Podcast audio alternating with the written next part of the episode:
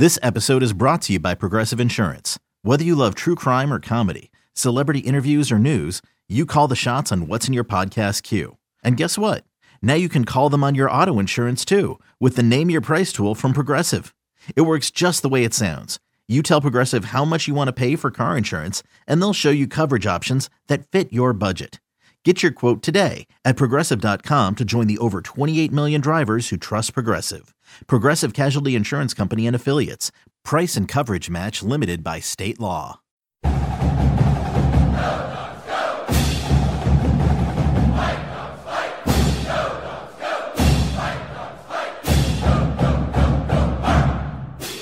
This is Scott Eklund from Dawgman.com here at, uh, I guess, what, three quarter court at uh, Hec Ed. We're right by the Washington bench. Yeah, baby. yeah. Me and Chris Fetters are sitting here after uh, practice, uh, final practice of the first week of spring ball. They're going to take a two and a half week break and then come back and, and wrap up with 12 more practices. But uh, Chris and I were not able to get into the room that we typically get in, so for the second straight practice, we are sitting courtside. Yeah, I don't think I don't think anybody in Washington's kind of used to the to the to the routine now of of having early practices in March. Yeah. So I think everything is brand new. I don't so, think we're used to it. Yeah, so. because typ- typically in, in, in April we'd be able to go in the team room and no one would be working or anything like that, Yeah. so we could do stuff. So we're improvising. Yes, we are a little bit. So, um, you know, last practice of uh, the first week of spring ball uh, was about I don't know what two hours and fifteen minutes somewhere around there. Typically, it's been running. They, the schedule says it's supposed to go from eight thirty to ten forty five. Yeah, and it was roughly that today. Additional notice. We're, Yeah. we're, we're, we're this is this gets posted a little bit later. Yeah, than that. exactly. But um, uh, few. I guess the thing that kind of stood out to me today was the. It was a pretty lively practice, pretty chippy there toward the end when they were doing some some uh, some team drills, and um, part of that is because they were in, in pads for the first time today. Yeah, they, what Rick Neuheisel would call light bulbs. Yeah. Which is basically just shells and shorts. But yes, having some shoulder pads allows them to feel like they're uh, Superman again and invincible and do all those things. But so the the two things that definitely showed up in my mind overall from a, from a third practice, especially knowing that they're taking this break now, is that I think there were definitely some guys that wanted to establish their authority and establish their presence. And so there was plenty hitting going on. Um, definitely at the end, the last team period, there was a few different skirmishes. In fact, it kind of ended with a skirmish between I think we used to Thaddeus Dixon and Julius, Buelow. That was the big one. But what really started it was Tybo Rogers had gotten a run up the middle, Yeah. and Dominique Hampton kind of swatted at the ball after the after the they'd kind of blown the play dead. He kind of swatted at the ball, and Tybo Rogers was having none of that. So he throws the ball and hits Yeah. him in the he, like right on the chin with it, and the refs that were on hand Yeah. threw a flag because Yeah. that would be a penalty, obviously. But um, Hampton didn't really react to it right away. He was like, "Really?" Kind of thing, and then Freshman. and then Dixon and uh, Buelow kind of started mouthing off to each other, and then that's when Dixon grabbed his uh, Buelow's face mask, and Buelow was Yeah, he ended up without the with him. helmet. Yeah, he ripped his helmet off. There was so- two or three different skirmishes near the end of practice, and there was one on the far side where you could see Buelow actually running towards the skirmish on the sideline. Um, he he was active in it. Um, you know, it's funny because it's you know you look at a guy like Tybo Rogers. I Devin Bryant is a guy that flashed to me a lot Oh, today. Yeah, he had a good uh, and- practice. especially in the periods where they were allowed to, to make some contact. They had a you know a nine versus seven uh, type drill at the line of scrimmage between the offensive defensive line, and it's just really like it's a leverage game, and they try to Mm-hmm. go inside outside. And uh, he really he fits the he fits the run run gaps already pretty well, Mm-hmm. um, at least in practice. I mean, we'll see you know what what happens in games, but um, it's interesting. Those freshmen, I think they understand. It's like this is the time where we need to like make sure those guys understand that they can't just roll us, Mm-hmm. and that we need to we need to show that we're a part of this team already. And uh, I thought they did a pretty good job of that. Yeah, I um, w- one thing that I know the Huskies had a few long opportunities for passes um, that were just off, um, and both of them were by Michael Penix that I saw the two that were just overthrown just a little bit. Um, Yeah, the only the only I saw uh, there was one team session I think before the main one at the end where Germie Bernard caught a couple passes. He started to flash a little Mm-hmm. bit, uh, and then Jalen McMillan had a really nice play on the sideline that was called in by the line judge. I don't know if oh, that was, McMillan. I had it, it was Jackson. No, it was Jalen Okay, McMillan, gotcha. and um, and he caught it, and he really tight roped the sideline, so it was really like a bang bang play. I was right there. Mm-hmm. I couldn't tell it, but the line judge on the on the back end was like, "Yep, that's a catch." That, those to me were the biggest plays of the day. But you're right, all the bomb plays and things. The couple that they connected on on Wednesday, they did not connect Yeah. on today. So even though we thought the defense kind of won the day on Wednesday, I think the defense kind of almost won the day even a little bit more today. Yeah, they did. Um, they they definitely showed some flat. It it seems like the defense has come in with a little bit of a chip on their shoulder. Um, they know that they had missed tackles last year, and one of the things I think the coaches have worked on with them, and Chris, I don't know if you've noticed this, but I've noticed it in a couple of the pursuit drills. The guys are rallying to the ball a lot quicker than they were last year. It Yeah. seems like um, I, I, I remember seeing uh, Dominique Hampton was playing free safety most of the day today, and he uh, saw something develop right away. He and uh, Thaddeus Dixon and the two linebackers both flowed to the outside. Now, it still was going to end up being a seven yard catch and run by the running back out of the backfield. But that's a play that maybe only one guy reacts to last year, and if he doesn't make the play, then it turns into a 20 yard tackle or a 20 yard play. But in this case, four guys are rallying to the ball, and I think that's something that we're going to see a little bit more of is them rallying to the ball a little bit more. And maybe you can correct me if I'm wrong, Scott, but I, I think over in the past, in the years, especially in the teams that have ended up being really good, typically early in spring, like these first three practices or so, the defense always seems to have the jump mm-hmm. on the offense. Now, I don't know how much of that is because Coach Grubb is maybe installing a couple new wrinkles. We've already seen a few. Mm-hmm. Can't talk about them, but we've seen them. We're like, okay, yeah, that's interesting. Um, so you know that they're kind of constantly installing some stuff, and it's not like the defense isn't. But it just feels like the best teams that have been here at Washington, and maybe this is just a thing in college football anyway, is that the defense always seems to have the upper hand early in camps, both spring and fall. Yep. Uh, and it seems like this is kind of the way it's been going so far, at least this, these Except last for the couple first days. practice. First know, practice, the yeah. offense did a nice job. Uh, I'd say in the last two practices, it's not like the offense hasn't done a nice job. They've, they've gotten some gains. But for the most Overall. part, over the top, the, the big threat plays, the splat, they call it the splash plays, those have not been there. And when they have been there, they haven't been able to complete them. Yeah. So, um, you know, I think um, you know one one of the things that I uh, really focused on today was the um, edge work that got done today. Um, Zach Durfee got in there quite a bit. He, he finally started, I think, to show a Yeah. little bit. And again, Milton Hopkins with the with the pads on, those guys at the line of scrimmage can can maybe assert themselves a little bit more aggressively. They had a good one-on-one period between the offensive and defensive line where the edge guys could go up against Mm-hmm. some of the tackles. And so I saw, you know, Durfee. This was this was one of those interesting moments where you know talking to Scott Huff on Wednesday, he was talking about how some of these backup uh, linemen have been playing both guard and tackle on whatever side they're on. So like Gaard Memmelaar, for instance, he was he was you know mostly a guard, but on these one on ones he got shuffled out to, to tackle. And so he got to see Gaard Memmelaar go up against Zach Durfee, and it was a it was a good one on one battle because they had two of them, and uh, Gaard got the first one, kind of hung him up a little bit, and then the second one, Durfee got his shoulders low and just was able to get around bend him. around him. Yeah, and then uh, um, I, I saw a rep with Zion Tupuola Fetui against uh, against Roger Rosengarten, and Roger Rosengarten got beat. Yeah. and uh, that and was a nice little. Uh, he went upfield and he spun inside and and got and beat him on that and. and Bralen Trice also Bralen Trice he that. had he had a he had a rep against Rosengard. I saw where he was able to kind of push. Not you can't really do power Mm-hmm. moves without full pads, and I mean they, they kind of tell him not to do Mm-hmm. that. But he was able to kind of beat him with a, with a pretty strong move.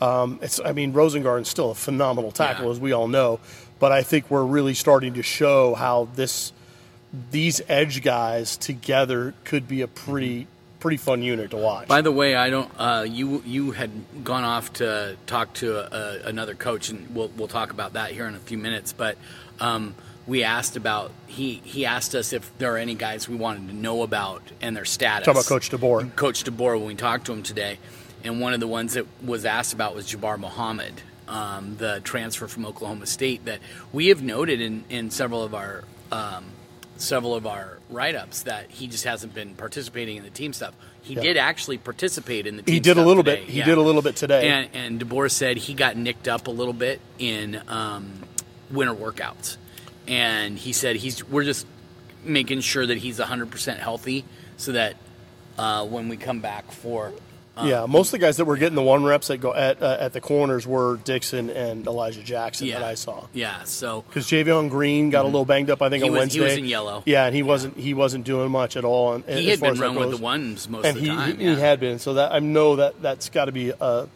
that's got to be a, par, a frustration Yeah. for him for sure. yeah so Did you? By the way, did you guys ask it all about? Um, uh, did you ask it all about um, Maurice Heims? Maurice Heims, yes, we did, and um, and DeBoer said, you know, he he was in team meetings last night, um, and the guys were all excited to see him back and and and you know healthy and stuff. He's going to take some time to recover from what he went through. Um, but it sounds like everything's going to be okay with him, and and uh, not something to, that people need to worry too much Yeah. about. That said, would be surprised if we saw him at all in spring. Yeah, no, yeah. I, I, I honestly think if we're gonna see him, it'll be more like later in the, later in the like last week, like before the spring game or something like that. If Yeah. we're, if we're gonna see him, so Introducing the two way V4, where groundbreaking fuel cell technology meets fresh foam cushioning for the ultimate performance. With fuel cell, each step feels explosive, delivering unparalleled energy return. Paired with fresh foam, experience maximum comfort throughout the game. Its lightweight textile upper offers support and breathability without sacrificing agility. Whether you're hitting the clutch shot or locking down the opposition, the two way V4 gives you the tools to play at a high level. Learn more and purchase the two way for yourself at newbalance.com. Okay, picture this. It's Friday afternoon when a thought hits you. I can spend another weekend doing the same old whatever, or I can hop into my all new Hyundai Santa Fe and hit the road. With available HTRAC, all wheel drive, and three row seating, my whole family can head deep into the wild. Conquer the weekend in the all new Hyundai Santa Fe. Visit HyundaiUSA.com or call 562-314-4603 for more details. Hyundai, there's joy in every journey. you know, overall, Chris, I mean, first three practices, um, what has kind of stuck out to you over these last three practices? Well, you mentioned that you mentioned that that Javion was in yellow. Devon Banks has also been in yellow. Yep. Uh, offensively, uh, uh, Sirmon Camden Sirmon's been in yellow. Uh, Richard Newton's been in yellow, um, and I think oh, Carson Bruener has been in yellow. His dad was here Yep. today, Mark Bruener. Um, a lot of family members, by the way, that were here, so that kind of stuck out to me as well. Yep. I hadn't ever seen Asa Turner's mom uh, before, but she was she was on the sideline. Chris Boston, um, Denzel Boston's dad. By the way, Denzel Boston ran with Yeah. the ones all day today. Yeah, I was going to talk about that. Yeah. It is interesting too because you can tell he knows his moments kind of now Mm-hmm. to really impact that group and try to push for a for a first team. Because there was one out route where he he didn't catch it, and I think it was kind of in front of the family members and stuff.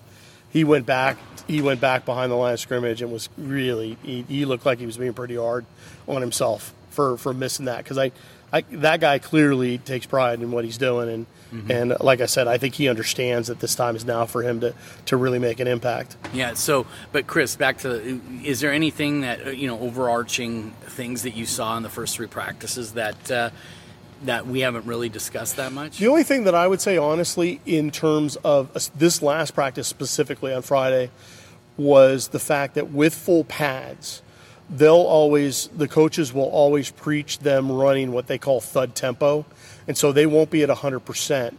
They'll be able to do it so they can have a little hitting, but they, they you just cannot take players to the ground. Mm-hmm. That's just a cardinal sin. Is to, is when players hit the ground. That's usually when the coaches just go ballistic. I mean, they just flip out. Um, there were moments, a lot of moments today, where guys were hitting the ground. And I even saw a rep during one of the team periods where Michael Penix ended up on the ground. Yeah. Usually, back in the day, if that if your starting quarterback ends up on the ground in a, in a thud tempo situation, you might be running from here until doomsday. Mm-hmm. I mean, that's just that's just a, like I said, a cardinal sin. Yeah. And so there were a lot of guys on the ground today, which I was just like, that someone's going to be doing a lot of extra work Yeah. in terms of conditioning and stuff because that's just they just don't ever want that to happen. No. Um, didn't see a lot of screaming from the coaches on that stuff, but I can guarantee you there's going to be there's going to be some punishment. We for that. definitely haven't seen the reaction from the, this staff that we saw under Jimmy Lake and Chris Petersen yes. and, and Sark and all those guys. Yes, So, usually those guys would go nuts if there was an issue with that. So, um, you know, it's just one of those things where, um, you know, they're going to, I'm sure they're going to have plenty of time. They got two, two and a half weeks now to, to worry about Mm-hmm. that. And I know those guys go off for spring break. Um, I don't know if DeBoer talked at all about the idea of those guys, you know, really hitting the ground running these last few practices because there was not a lot of time Yeah. between the bowl game and the first spring practice. I'm talking to Mateo Mele. He mentioned that and how he was able to still kind of draw on that familiar muscle memory of, of playing so that it wasn't completely unfamiliar. Because when you go into full April and you tack on the, the spring break onto it as well, that's where all of a sudden it really does feel like you're starting from scratch. One thing, and we've mentioned this before, Kalen DeBoer is just such a different head coach from a mentality standpoint and a personality standpoint than someone like um, than someone like Chris Petersen was, or uh, Steve Sarkisian, or obviously uh, you know Tyrone Willingham, or even even Gilby before him. You know, and and I don't know about Rick. I never covered the team under Rick, but Yeah. but I was sitting there. I was I, I got here about a half hour before practice started, so I was kind of getting the story posted on the front page that would link to our to our our uh, thread and everything. And he's like, "Hey, everything good? Every, you know, is anything you need or anything like that?" And and I was like, uh, "No, you know." I go, what, "What have you thought about these first couple days?" Just getting his thoughts, you know, off the record kind of stuff. And Yeah. he basically ex- expressed to me before the practice what he expressed afterwards, which was just um, really liked the fact that kind of what Mele said was that we had we've been able to extend almost the the season Yeah. by by a couple months because we, we four weeks after we finished our bowl game we were doing winter workouts. Yeah. And and and he said, and the players still were able to have that mindset instead of having to start all over again and everything. They were they were continuing on from the the mindset of. But he also noted, he said he said I really like doing this how we break it up. But he said next year if all of our seniors, all the guys who can leave, leave Yeah. he goes, we might, we, we still want to start early like this.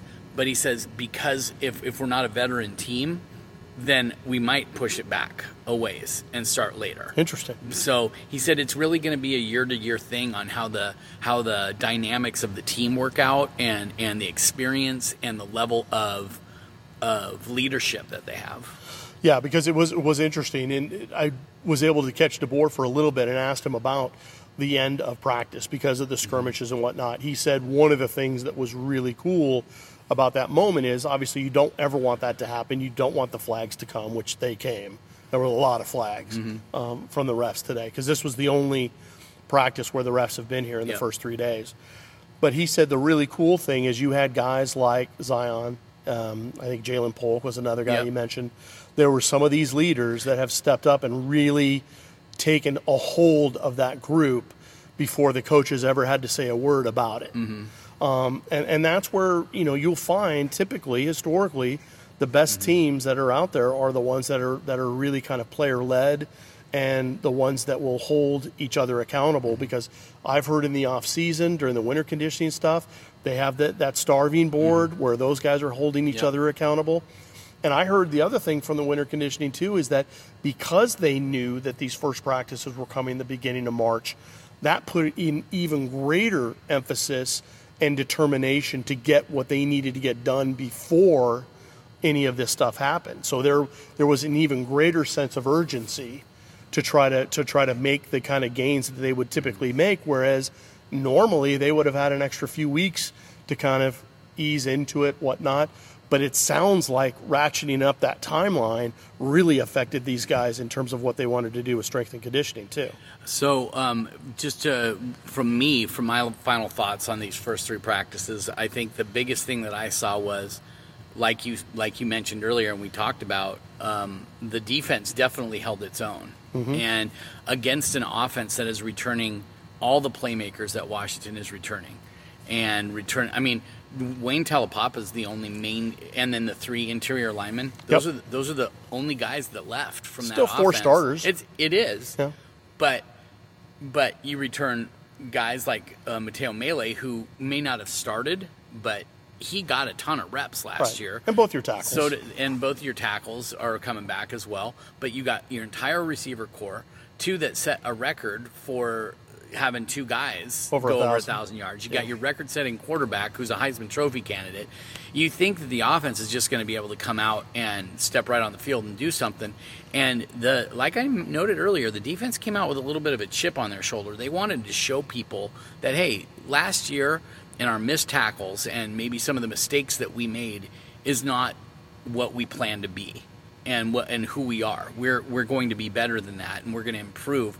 And in year two, you should do that because hopefully you have more guys who understand the system and know the system, and um, that's that's something that I thought was pretty positive. The other thing that I would say is just, and I was talking with um, some people on the sidelines before, and it sounds cliche to say this, but bigger, stronger, faster. That this this team overall just looks longer. They look bigger. They look stronger. They look faster, and and they're playing fast because they you know second year in the program you should play faster. Right. And that's one of the other things I wanted to try to figure out too is, you know, the greatest changes and the greatest improvements usually are from year one to year two on the field. Is that the same thing off the field as well? And it sure sounds like that was the case too. Um, to echo your final thoughts with mine, I, I don't. I think absolutely the defense came out with a point to prove. I think it was to show the offense that they weren't going to get pushed around. Mm-hmm. And so I think they wanted to prove to the offense that they, they, they were their equal. And by doing that, they could prove to themselves that they were up to the task. Mm-hmm. And there's enough new bodies in there that, you know, you can see that, that there's going to be some changes. But most of the guys that are in there that are new, whether you're talking about Jabbar Muhammad, didn't play in a lot of the team periods. Uh, Thaddeus Dixon played more today, Friday, but didn't do as much maybe on, on Monday, Wednesday. Zach Durfee really didn't show up at all until today and showed some things, but he's kind of flashed. And that was one of the big things going into this year was we weren't sure how that guy was going to be able to jump up to this level from Sioux Falls to Washington. G2, yeah. That's a that's a big step. But most of the guys that you saw on defense that really were being held to account were all the veteran guys. Whether you're and, and, and we're not even talking about, you know, not having Tuli there, not having uh, Faatui Tuitele there. You know, almost always on the inside of the ones it was it was MJ Ale and it was Jacob Bandes. Speaking of, real quick, you just mentioned his name, MJ Yeah. Ale, new number too. Yeah, he's wearing 66 instead of 68. I don't know if that's a permanent change or if he just his jersey got ripped or something. Yeah, and and now we're gonna have to stew else. on it for like two and a half weeks to find I know. out. I, it just felt silly to ask DeBoer that question. You know, when we have we have him for such little time. You know, Yeah. so you want to get other questions in, but yeah, we need to find out what's going on with But, that. but but my overall thought, my second overall thought, my final one was the idea that you answered the question because you guys asked DeBoer about it, and I was very curious whether or not DeBoer thinks, based on just his initial impressions and, and gut reaction of these first three practices, whether or not he could see this being a permanent change. And clearly, it, it sounds like it's the dynamic of the team is going to ultimately dictate how they feel about it. It will, but their preferences it, all things being equal, that they will start early like this every year. Yeah. But he said it's really going to depend on what the makeup of the team is before we decide that fully. okay. So So those are our first three days of practice. Hard to believe, man. Um, what's crazy is there's only four more practices that we actually get to see in full when they come back on Yeah. the 29th, which is the pro day. Which they'll have a practice, but we won't be able to At go that. to it. We will be at the pro day though, and then they'll start on their regular schedule after that. Friday and Monday, so the 31st and the 3rd, Yeah, um, we will get both of those as fully open to us. I think Wednesday of that next week on the 5th is fully open, and then the next one isn't open until like a week later or something. yeah, like and then that, after so- that it's spring game. But we still do get player interviews, coach interviews, all that stuff. Oh yeah, we But- have access to the players Yeah. and the coaches. But we that'll just be us coming down for. You won't have a practice thread like we have Right. normally. So. Right. So obviously, still plenty of things that we can talk about in this coming Mm-hmm. week. Uh, we still have interviews that we're going to be that we're going to be putting out there. Um, should I tease what we what we were talking about earlier today? Yes. Okay. Yes. So you met with somebody. Yes, I did. I uh, actually got a chance to talk for about 15 minutes with Coach McKeefrey, and I'll try to see whether or not we. I, I would imagine we try to maybe post that Monday or Tuesday. Um, he gave me a fantastic overview of kind of what was going on behind the scenes during the winter conditioning, and also hopefully at the end a little bit about you know in terms of players, um, you know that we're making bigger gains and whatnot in terms of um, you know offense, defense, that kind of stuff too. So. Um, basically, just up, yeah, just uh, you know that's that's pretty much that. people are starting to wander in and, and going to play Looks like we got practice going Yeah, on here now. exactly. So, so anyway, we're going to wrap it up. Um, but you know, um, we'll be back with you guys. We'll be doing more podcasts. Yeah, Um, and, we also have our promo going on Yeah. for the next couple days. So till, till Monday night. So Monday night we have 50% off a yearly subscription, and if you want to go month to month full price, that includes Paramount Plus. Yeah. So you get you have a choice, one or two, depending on how how crazy you want to get. And uh, so there's there's that's a fantastic deal. Paramount Plus is basically CBS's streaming service. Yeah. So you get movies, shows, all that stuff, live sports, and everything. So fantastic deal we got going on here with 24/7. So hop on board Yeah. because we Uh, will have a lot going on. Even though these first three practices are done, we still have a lot of content going on that's going to be spring football related. I'm going to wrap things up. This is I'm Scott Eklund for Chris Fetters. Go Dogs.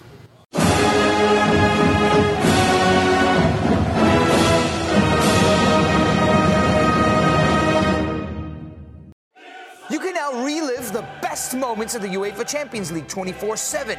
The UEFA Champions League channel is a new 24 hour streaming channel serving non stop goals, highlights, and full match replays from the world's most prestigious club competition.